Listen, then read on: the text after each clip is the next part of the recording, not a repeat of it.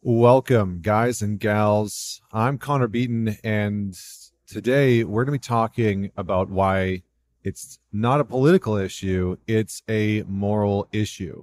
Now, if you've been listening to this podcast for a while, following me on Instagram, or are tuned into the Man Talks community that's on Facebook, you'll probably know by now that I usually don't talk about politics because everyone talks about politics and they're everywhere and damn it can get tiring.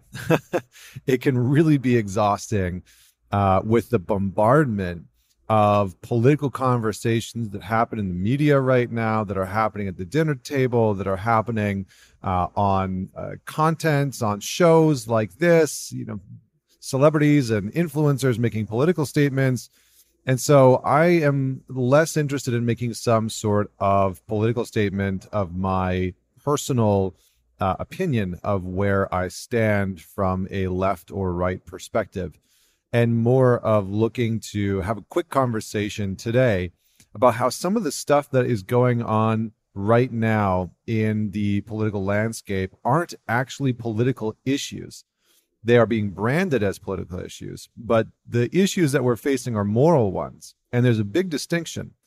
And one of the main issues with this is that a lot of people don't necessarily know how to address moral problems. So I'm going to get into that in a second. I'm going to give you some examples. But the reason why I don't normally talk about politics is, you know, when I first started Man Talks, we had uh, really open conversations about everything. Absolutely no subject was off limits in the Man Talks community on Facebook.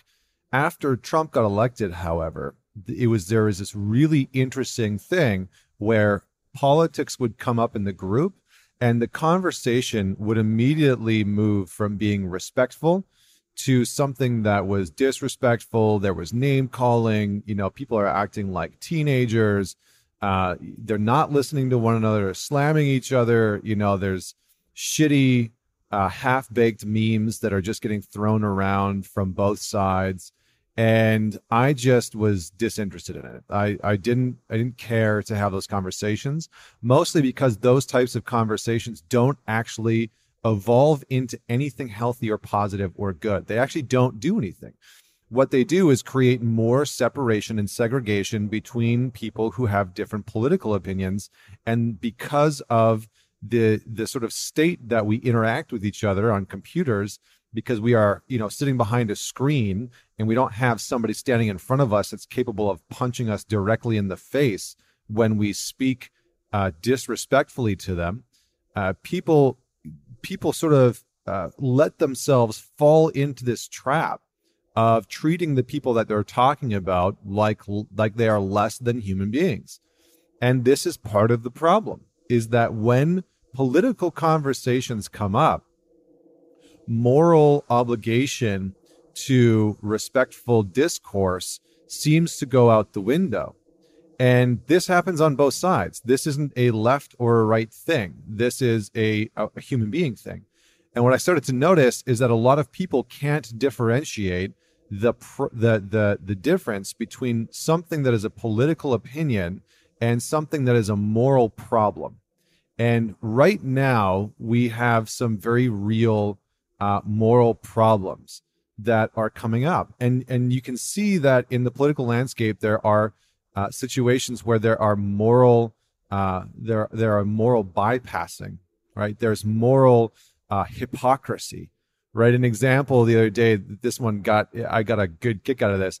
There is a, an anti LGBT pol- uh, politician that had to resign after he was caught having sex with a man in his office. So this guy is anti-gays. He's literally tried to push through legislation that would ban gay marriage. Uh, he believed in conversion therapy. Uh, so he's an Ohio lawmaker who re- sort of routinely put out his very hyper Christian faith and anti LGBTQ uh, views he had to resign because he was caught having sex with a man in his office. So this guy's name is Wes Goodman, and he's a Republican state legislator. His wife is the assistant director to an annual anti-abortion rally known as the March for Life. So they're very hyper conservative, and he has built his entire career and platform on being anti-gay. The whole thing has been built off of this this idea that everything that gay people stand for is wrong and incorrect. And yet here he is getting caught having sex with a man.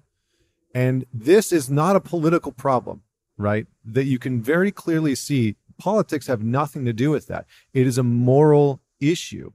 And it's a moral issue mostly because his faith, his sort of extremist beliefs have led him down the path of believing that there is something inherently wrong with people that are gay, that have a, a different opinion of sex or sexual orientation than than they do. And that that that person because they are outlawed by their religion is you know going to go to hell. And then because of that they try and pass laws that diminish that person's ability to live the same type of freedom live with the same type of freedom that they live and that their religion actually preaches right? Because the you know religion actually preaches inclusivity. When you really get down to it you know jesus said love thy neighbor as as you love thyself right? So love all thy neighbors not whether they believe in the same religion as you or whether they you know have sex with the same people as you uh, or they have the same sexual orientation as you or they have the same religious beliefs as you. Love thy neighbor as they as you would want them to love you back literally love everyone but there is a discrimination that seems to happen when people don't understand morality. And a lot of these issues that that we are facing in our political landscape, in our media conversations, in the conversations that happen online, they are less about political issues and they are more um, about a, a moral standing and some people taking a stand for what is morally good and just. And you can see this in university campuses, right? There are people like Jordan Peterson and Sam Harris and the like. You know, there's a whole bunch of people that are starting to sort of go go to university campuses and and have very uh, rational debates and conversations around uh, LGBTQ rights, transgender, uh, you know, non-binary, very like conservative and liberal conversations that are starting to happen. And the interesting thing is that the the conservative voices are being completely shut down in university settings. They're being protested. Some of them are getting attacked. You know, they're they're violently being threatened. And so here you have uh, here you have the the sort of left being this very uh, anti freedom of speech all of a sudden. It's like inclusive. They're they're fighting for inclusivity, but not if it comes at the cost of somebody believing something something's different from their belief. And when you pull back a little bit further, you can start to see that there's a systemic issue that when we don't when we don't really teach our kids how to understand morality, how to understand what morality is, and how to have a moral compass, we leave them with the inability to discern what is good and just for the individual and the collective simultaneously. And we leave them with their own either personal opinions about something, or we leave them to be very susceptible to the indoctrination of political views that maybe benefit the extremely wealthy, uh, religious views that also benefit the extremely wealthy or the or the selective few that believe in what that religion believes in and we leave them very susceptible to not being able to discern for themselves what is progressive for all and for one. So morality is literally uh, the, the principles concerning the distinction between right and wrong or good and bad behavior. And it's a poli- it's a particular system of values and principles of conduct especially one held by a specified person or society. And so when we look at something like what just happened recently with, with Donald Trump, right? He just told four uh, congresswomen that uh, are all, all ethnic. Uh, three of them happened to be born in the United States. One of them was actually born outside of the United States. He told them all to go back to their, their dirty, broken countries, uh, or some iteration of that. I'm, I'm, not, I'm not actually quoting his tweet verbatim, but he basically said, go back to your country and, uh, you know, spend time trying to fix that. Don't worry about ours. And this is not a political issue, right? Clearly, it's it's racist, right? And it's it's hard to hear uh, any form of any form of disagreement with that. But even if you even if for some reason uh, you don't think that it's racist, it's an immoral thing because these are United States citizens that have the freedom of speech to be able to, because that's in the that's in the Constitution, it's the amendment. Uh, they have the freedom of speech to be able to voice their beliefs, voice what they think is good and just for the American citizen, represent their community, uh, represent their minority community, represent their their uh, their base and their city, and and yet they're being told to go back from where they came from. But three of them were actually born in this country, so should they go back to the city that they were born in in within the United States? It, you can see how the logic sort of breaks down, and so it's not a political thing; it is literally a moral thing. And when we allow these immoral behaviors and comments to go on, right? If you are out there listening to this and you know you are the son or daughter of an immigrant, whether you are second or third generation, you're still an immigrant, right? you might be quote unquote more American or more Canadian or more Australian or more uh, Great Britain than some other people. But largely, you are probably an immigrant. Very, you know, very few people have these huge lineages in one country. A lot of people move around countries. I'm a perfect example. I married an American, right? So our kids will have a dual citizenship. So we can see that there's a moral problem in the statement of if you don't believe in what I believe in, then you should just get out. And that is a that is a very very slippery slope to being able to justify and rationalize horrendous uh, behavior and horrendous uh, beliefs and actions. And so, you know, this is why so many people are standing up against this type of comment. And, you know, if you were from a different country, or let's just say, I, I'm going to use myself as an example. My grandfather was from Scotland. My grandmother was from England and uh, we you know they came here they started a life they you know my grandfather fought in in world war ii for the canadian military my grandmother served for the for the british military and and fought against the nazis and if as a canadian if somebody told me to go back to where i came from like my grandfather literally fought for the country in one of the greatest wars of all time and and so you know i think that there's a, a very disrespectful tone and it's meant to demean, it's meant to separate, it's meant to segregate, it's meant to spread hate and violence. It's not for the benefit of anyone, and it doesn't follow a principle of distinct, distinction between what's right and wrong.